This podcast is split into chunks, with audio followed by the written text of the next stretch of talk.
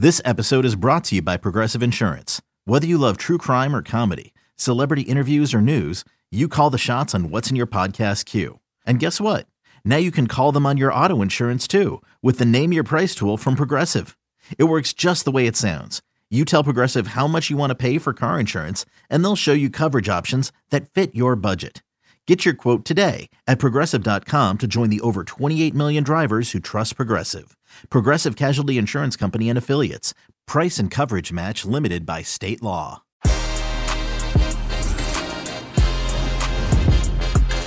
My goodness, Juventus once again is out of the Champions League for a second consecutive season. They are out in the round of 16 as they lose to Porto. Borussia Dortmund, Erling Haaland go through to the quarterfinals after beating Sevilla. We got Jimmy Conrad talking Tuesday. Champions League recap. Que Golazo begins right now everybody. Welcome to Que Golazo, our Tuesday recap of the Champions League.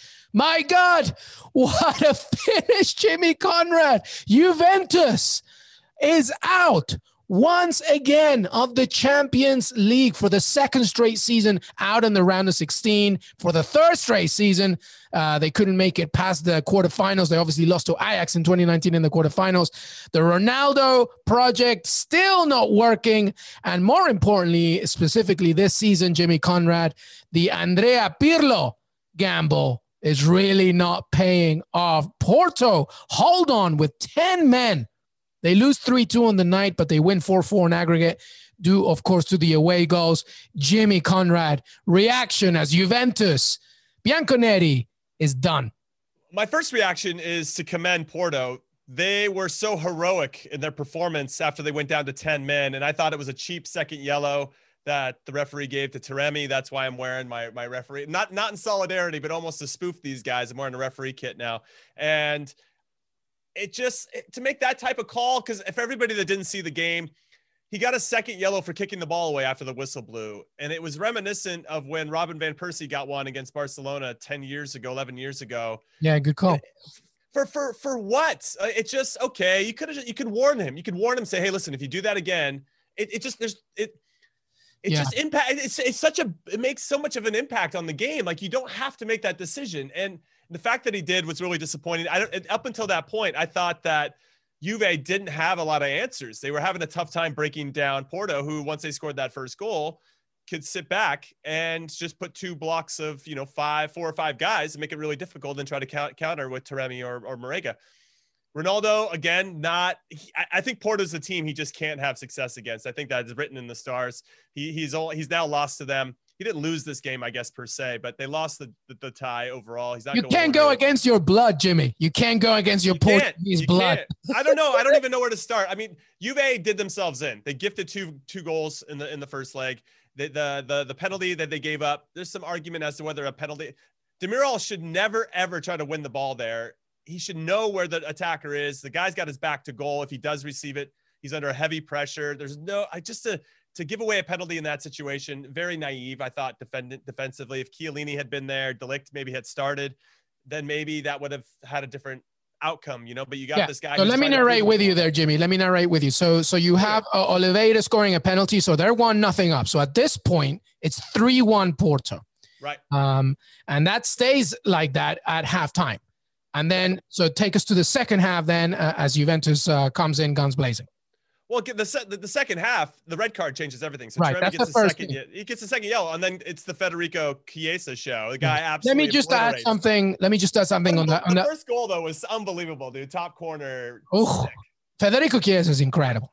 And we knew that he was going to do something, but Chiesa is ridiculous. I just wanted to add something what you said about the yellow card. The second, I tweeted this, and I got a lot of people you know, I, I Jim Beglin, uh, you know, uh, great co-commentator with Peter Drury. Uh, he said, "Listen, it's so ridiculous that like the moment he kicks the ball up, every single Juventus player is running at the ref, like saying, send him off, send him off. And I feel like that was an added part to it.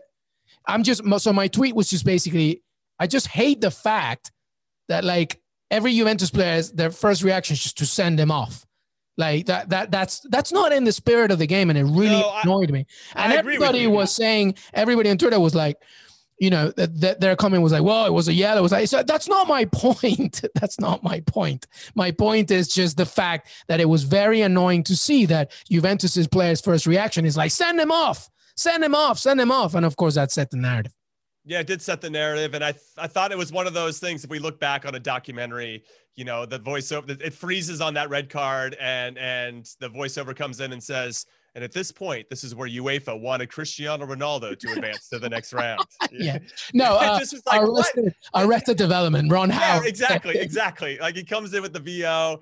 They clearly want Cristiano Ronaldo to get to the next round. Uh, I, I, will say th- there's no defense for that behavior, but I think it's because the high emotion of Taremi getting a yellow card two minutes earlier, right? So he got a yellow card for something else. Two minutes later, he kicks the ball. He's clearly emotional about that. I just feel like with the ref of that experience, he should have said, "Hey, listen, I get that you're you're amped up. I understand this is a big game. If you do it again, I'll give you that. Of course, by the rule, people that can come in and say, "Oh, the rule of the law is he kicks the ball after the whistle," and I get that. But there's still interpretation. There's still a managing of players and emotions from a referee, and I thought that was a chance where the referee could have. And given his experience, I'm surprised that he didn't. But it just felt like hey, this is a good opportunity to make some. It was a great game. Don't get me wrong. And I'm glad Porto went through because I just thought that was a cheap second yellow. But let's now fast forward. Chiesa takes over. We could argue Chiesa has been Juve's best player this season, definitely over the last month or so. He just he just took it to another level. Dude, the guy was on fire, and they're gonna feel unlucky that they didn't get that third goal when you could sense that Porto was a little bit tired because once they had that chance to kind of regroup in between the the, the end of regulation and extra time, you knew that Sergio Conceição, the manager of Porto, was going to have something in place to to give them some tactics to kind of survive that and hopefully get the penalties, uh, but they didn't need it.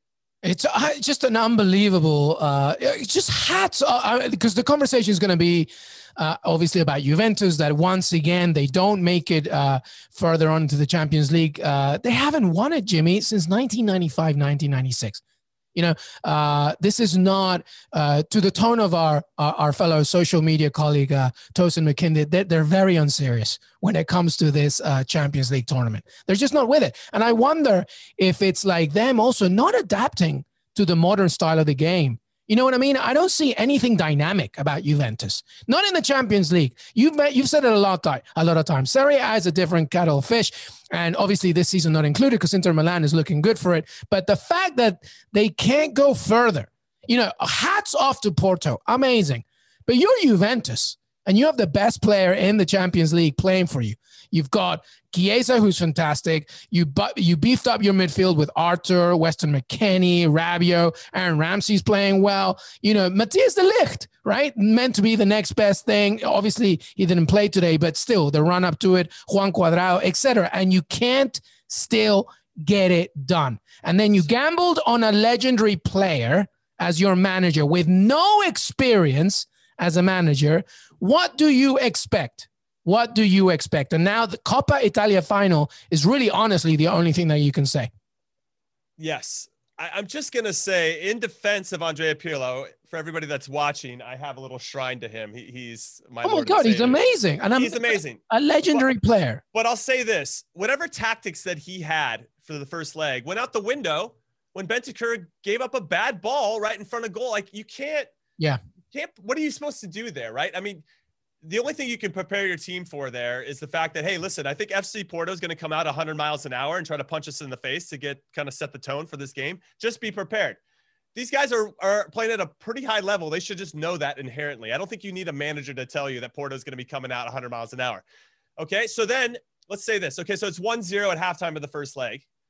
Then the second the start of the you go you go into tactics. So andre pirlo comes out again hey guys, listen, I think they're going to come out 100 miles an hour to start the second half to try to set the tone again. I got them a goal, goal in the first half. You give up a goal 20 seconds into the second half. I mean, I just don't know what coaching can do there. If you guys aren't switched on when it's time to play, I don't know what else you can do for them. You can't hold their hand and play for them. And those are the two goals that we're going to look back on, at least as a Juve fan, and say that's where we lost the tie. Uh, uh, we still had a chance, though. Despite those mistakes, we still had a chance. I don't think they're too far off, but I will say that I don't think they're well balanced as a team. I, I, think they have some guys that are aging a little bit and some younger guys that are still learning how to take on that responsibility. You got Juan Cuadrado, who's had a renaissance as a wing back, outside back. I think I am surprised his right leg is still on, by the way, because he whipped in like 60 crosses this game. And his crossbar shot had to be with his left, which was amazing. so that's the only one he had power left because yeah, his right was dead at that point. left. I don't know. It's just I don't know. I don't know what the what the answer is for, for Juve. I think you got to move on from Cristiano Ronaldo at this point. I think there's going to have to be some sort of reset button and you kind of keep the players that you can sense are going to help you move forward and you're going to have to shed the ones that aren't and then you're going to have to make some signings and figure it out. I mean, Paulo Dybala really hasn't reached the heights that I think we know he's capable of, not consistently at least. Uh, you know, Ramsey, does he really fit? I never saw really Ramsey as a Juve player. Rabiot was an interesting one. I thought he played okay today, even though at the end he should have whipped that one into the back post to Cristiano. That probably could have won the game, perhaps. I don't know. Their center backs are getting old. De Ligt hasn't really hit those Ajax heights, you know. So it's tough. It's tough. I don't. I don't really know. I don't think they're too far off, but there's still something's the balance is off. I don't. I don't know how to explain it, but I guess this is this. This is just the team we're talking about. But to your point, they haven't won since '96, so this is this is this predates every single one of these players. They're still yeah, having these issues. I, I wonder, Jimmy. I wonder if a lot. I wonder if a lot of it has to do with the fact that, and listen, like this is completely just an opinion. I think that sometimes Serie A teams are so focused on the rhythm of the flow of Serie A that when they play in the Champions League, it's a little bit difficult. It's a little bit different. The fact that they couldn't get it done after uh, Taremi got sent off in the 54th minute. It wasn't the 87th minute. It wasn't extra time. It was the 54th minute, right? Shortly after the beginning of the second half. And you still can't get it done. You have the greatest player of the Champions League with you. You still can't get it done. And sometimes I feel, I feel that Serie A clubs are so focused on, you know, maintaining some kind of cultural style rhythm of Serie A that when they play in the Champions League, it's a little bit different. Look at the look at the defending champion. Bayern Munich, who is the ultimate example of the modern game, right? Look at the winners past before that. Liverpool, exactly the same thing with Jurgen Klopp, right? So my point with Juventus is, to your point, is they have to kind of, they have to just, you know, you know, when you buy a car and you love it, but after 10 years, you got to kind of like, you know, either buy a new one or modernize it. I feel that that's what's happening with Juventus. You got to kind of like, and maybe they do have to move on beyond Ronaldo because it hasn't happened once again, you know, third straight season once again, and that's a big deal.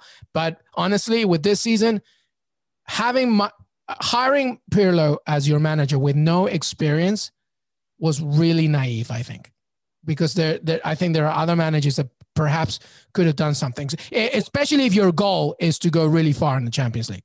Yeah, I guess to your point with regard to that, Chelsea, to their credit, were like, listen, they learned the lesson. Lampard's a club legend. He just wasn't ready for this gig yet. Doesn't have enough experience. We're going to move on to somebody that does. And he's somebody, and, and, by the way, that was already managing. that's true. That's true. But still, still not enough, I would say. And then Tuchel comes in, and yeah, it's not pretty all the time with Tuchel, but it's effective, and they're getting results, and they're probably going to finish in the top four. And you know, so and they're probably going to beat Atletico Madrid in the in the Champions League because Tuchel just finds a way to be very effective. So and then once they figure it out on both sides of the ball, they're going to be hard to stop that Chelsea team. And we saw that earlier this season. Maybe, maybe that's what Juve needed to do. They like, all right, we're, we're not, Pirlo's not the guy. It's clear that there's still something lacking a little bit. Let's bring in somebody that can. I don't know who you bring. I don't know who you bring in. I guess that would be the next question uh, after that. Maybe Pochettino could have been somebody at that time. I don't know, but, but yeah, they're due. They, he is lacking. Maybe there are some some tactics that are naive. But again, with regard to this tie, he can't play for these guys. And those first two goals they gave up in first in the first leg were just very going to be very hard to overcome, especially yeah. against a team like Porto that didn't give up a lot of goals. Yeah, absolutely. And uh, just final thing, Porto, well done. And Pepe, 38 years old, old age and Hero. treachery will always beat youth and exuberance. That's a David Mamet quote, and that fits Pepe to a T. Absolutely beautiful. Hey, stay right here because when we come back, we have Borussia Dortmund going through as well as they essentially beat Sevilla. Well, no, they do. They do beat Sevilla uh, on full two. Stay here with myself and Jimmy Conrad. Que golazo. We'll be right back. Robert Half research indicates nine out of 10 hiring managers are having difficulty hiring. If you have open roles, chances are you're feeling this too. That's why you need Robert Half. Our specialized recruiting professionals engage with our proprietary AI to connect businesses of all sizes with highly skilled talent in finance and accounting, technology, marketing and creative, legal, and administrative and customer support. At Robert Half, we know talent. Visit RobertHalf.com today. I'm Sandra, and I'm just the professional your small business was looking for. But you didn't hire me because you didn't use LinkedIn jobs. LinkedIn has professionals you can't find anywhere else, including those who aren't actively looking for a new job but might be open to the perfect role, like me. In a given month, over 70% of LinkedIn users don't visit other leading job sites. So if you're not looking on LinkedIn, you'll miss out on great candidates like Sandra. Start hiring professionals like a professional. Post your free job on LinkedIn.com slash recommend today. Welcome back, everybody, to Que Golazo. This is our Tuesday Champions League recap. Jimmy Conrad here, of course. Jimmy, we Hi. now discuss, uh, and we're both upset about this. Uh, we both discuss now Borussia Dortmund through to the quarterfinals uh, against Sevilla. It was 2 all. Super entertaining. Haaland on one side, uh, but Sevilla. Sevilla, thanks to Yusuf uh, and Nesyri, uh, got two goals. One in uh, the 68th minute, a penalty, and the 90 minute plus six minute of stoppage time, equalizing a great header. But it wasn't enough as Borussia Dortmund go through in a 5 4 aggregate. Jimmy, I wanted Sevilla. You wanted Sevilla. Obviously, we knew how dangerous Borussia Dortmund were, but I feel like Sevilla shot themselves in the foot a little bit. Talk to me about this game. Well, I, I don't know if it. Well, they definitely shot themselves in the foot. That goes without saying. Uh, Jules Koundé. Listen, I love this young center back, 22 year old, uh, French international. He's going to be a name we talk about uh, for a long time, and I think at some point a big club's going to buy him. But this last month in particular, he's been poor. I'm just going to say it. He's been poor. I'm a former center back. I watch these guys intensely, and he has been poor. And I've been singing his praises throughout this whole season until this last month. I've been kind of a little quiet, wondering when he's going to pick it back up again. Him and Diego Carlos, another center back we've been talking about, also poor. And the results reflect it. He makes a mistake. I thought maybe you could argue Thomas Delaney running in like a madman to run him over. The referee could have called the foul. He didn't. Okay, fair play. And then the goalkeeper slow to react to the through ball, and then Erling Haaland scores the first one, which really sucks, I think, for Sevilla because for the first 30 minutes, they were in complete control complete control. Up until that point, they were in complete control. That was the 35th minute. And that's a shame. They just lack that cutting edge. And I think I'm emotional right now because I hate when I miss my bets, man. I, I, I feel a great deal of responsibility when I'm advising people to consider certain things that I know what the hell I'm talking about. And, and we weren't too far off today, Luis. And, and it's a shame because Sevilla made some plays and you just can't account for these, these player mistakes. At some point, I thought Jules Koundé and Diego Carlos are like these guys are good enough to stack up Erling Haaland and, and keep him quiet, but yet Erling Haaland finds a way to score two goals. So fair play to Erling Haaland. I mean, the guy is ridiculous. There's only been seven players, by the way, everybody, that have scored more than four goals or four goals or more in the round of 16 over two legs. Okay. And he is now the seventh player on that list. Messi actually is number one. He scored six against Bayer Leverkusen back in the day, which is which is next level. And actually, let's talk. Leo Messi needs to score six against PSG tomorrow to to uh, to actually help them go through, which is not going to happen. But but we wish him the best. It's absolutely incredible. By the way, Haaland has already scored more Champions League goals than Totti, Ronaldinho, Zidane, R9, Mhm. Adriano, Carlos Tevez, Falcao, Lukaku. Um, he's only 20, 20 years old. This is a tremendous player, the youngest player ever to score 20 Champions League goals. Not enough uh, to talk about him. Of course, he's incredible. We all know this. He's amazing. Uh, and the thing is, though, Jimmy, in this um, game, we thought that, listen, Haaland was going to do his thing, no doubt. But we thought Sevilla were going to be a little bit more compact, a little bit more aggressive, and they were going to win this game. But um, Borussia Dortmund is still going through. The problem was, to your point, was too many moments in this game where Sevilla were basically asking Borussia Dortmund to almost take control. There were too many defensive errors. It was it was a little just bad- frustrating. Just bad giveaways and in, in, bad spots, Luis. I think I think that's what pisses me off the most. And and I guess if you're trying to force the game a little bit from the from the back and you're trying to create those numerical advantages because Borussia Dortmund are in that Christmas tree formation so the gaps probably aren't the same as they're used to. And so now you're asking your center backs Diego Carlos and Koundé to maybe take some more risk maybe take that space in front of them to try to drag a Borussia Dortmund player to them so which creates space in the next line right? And and we just saw a lot of giveaways which ultimately led to quite a few chances for Borussia Dortmund that one where the, the penalty is initially called the foul on Haaland. I know they ended up calling that back and then calling. That was so weird. That was it's such a weird like, moment. oh man, it's it's it's VAR at its then best, Sevilla got at its worst. I haven't decided if it's at its best or at its worst with that regard to regard it to that sequence, but. Eh, yeah, ultimately, Sevilla, when they look back at these two legs, are going to kick themselves because they just gave away goals. And and when you play against a generational talent like Erling Haaland is emerging to to become and, and already be. Uh, he's going to punish you for these these little mistakes, and and that's what world class players do. And and Sevilla just weren't good enough over the two legs. Yeah, you can't do that. I mean, look at these stats, man. Like then Sevilla uh, closing in on twenty shots, right? Possession nearly seventy percent, and Borussia Dortmund uh, managed to tie that game too well. It's 70 percent possession, and and I just it's just not good, good enough. No, it's not. But then they have that urgency at the end, and so I don't I want to say I had some issues with Lopetegui's starting 11, but they were so good that first 30 minutes. Then they make one mistake, they switch off. Koundé gets you know caught out of with the ball out of out of position, and then everybody's got to make up for it. And then Haaland scores, and then their heads go down, right? And then Dortmund's got the momentum. He brought on Papu Gomez in the 60th minute.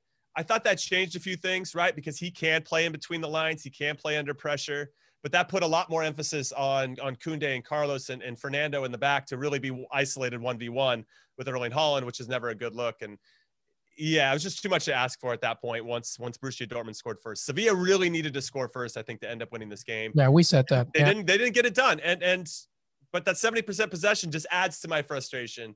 And, and I'm disappointed. I, I wanted to see Sevilla get to the quarterfinals for the second time in their history and they're just a Europa League team. I've decided they prefer to play on Thursdays than than on play on Tuesdays and Wednesdays when they're playing in Europe because for whatever reason they've got the magic sauce in the Europa League, but just can't get it done when the title of the, the tournament changes to Champions League. Well, like I said on CBS Sports HQ, man, they are the Conor Hourihane of uh, European football. They're just not quite Champions League material.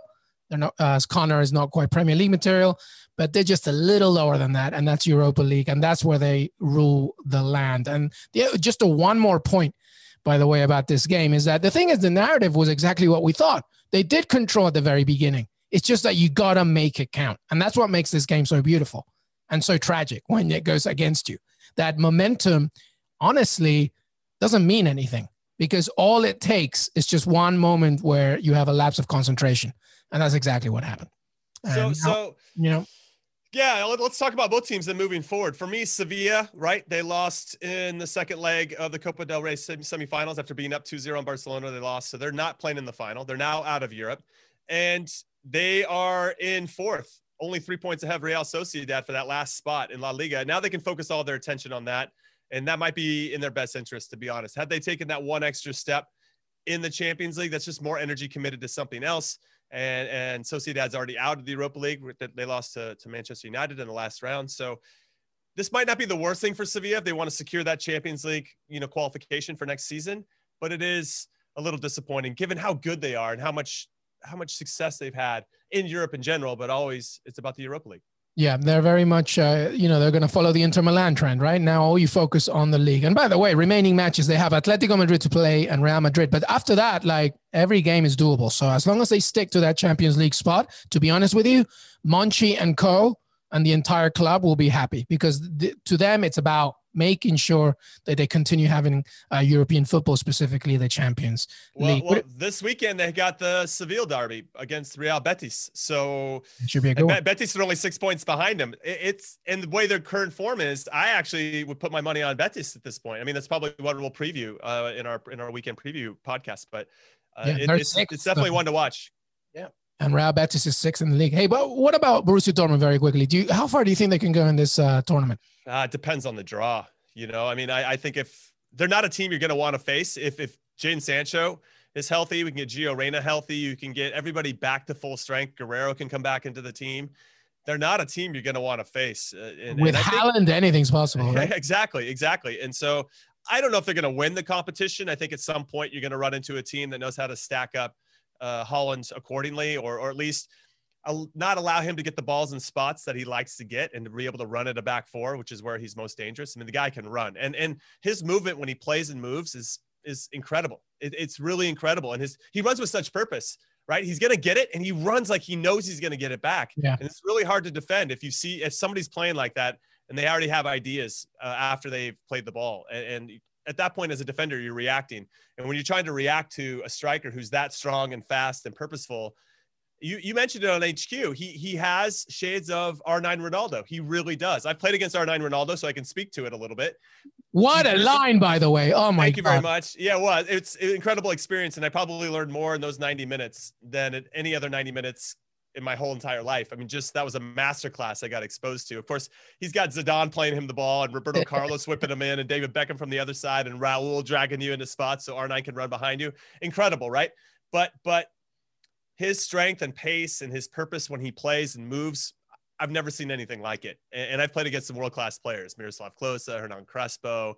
The list goes on and on and on. So so so he he he reminds me of that. I see a little bit of that. I'm not going to anoint him as R9 Ronaldo just yet. He's going to be Erling Haaland, his whatever version he is of himself. But but we're seeing shades of somebody that is going to be very special, and I can't say enough about him. Yeah, no, there's traits of it. That's why I said it. I, I totally yeah. agree. There's total traits of it. Uh, it, Bottom line, he's unplayable. It you, there's no solution to it. If when he's on, just get out the way. It's mm-hmm. just very mm-hmm. difficult.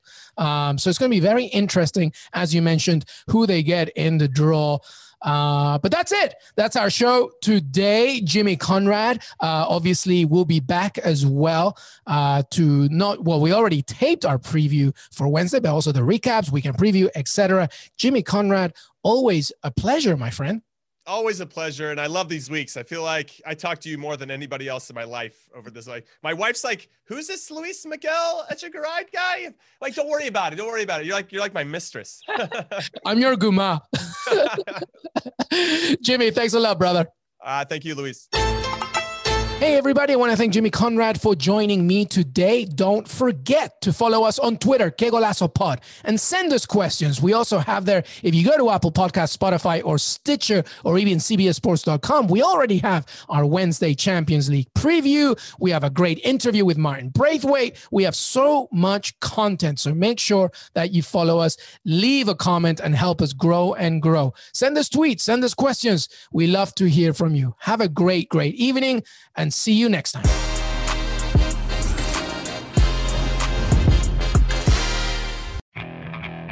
Okay, picture this.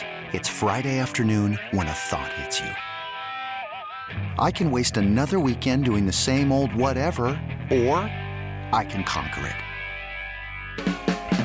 I can hop into my all new Hyundai Santa Fe and hit the road. Any road. The steeper, the better because my all new Santa Fe is available with HTRAC, all wheel drive, so I can hit the trail without a worry in the world.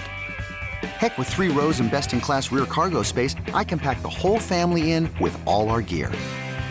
We've got available dual wireless charging for our phones, so we'll never lose touch with civilization, and we won't lose touch with the primordial power of Mother Earth. So, which is it? Waste the weekend or do something a little more epic? And conquer it in the all-new Hyundai Santa Fe. Visit HyundaiUSA.com or call 562-314-4603 for more details. Hyundai, there's joy in every journey.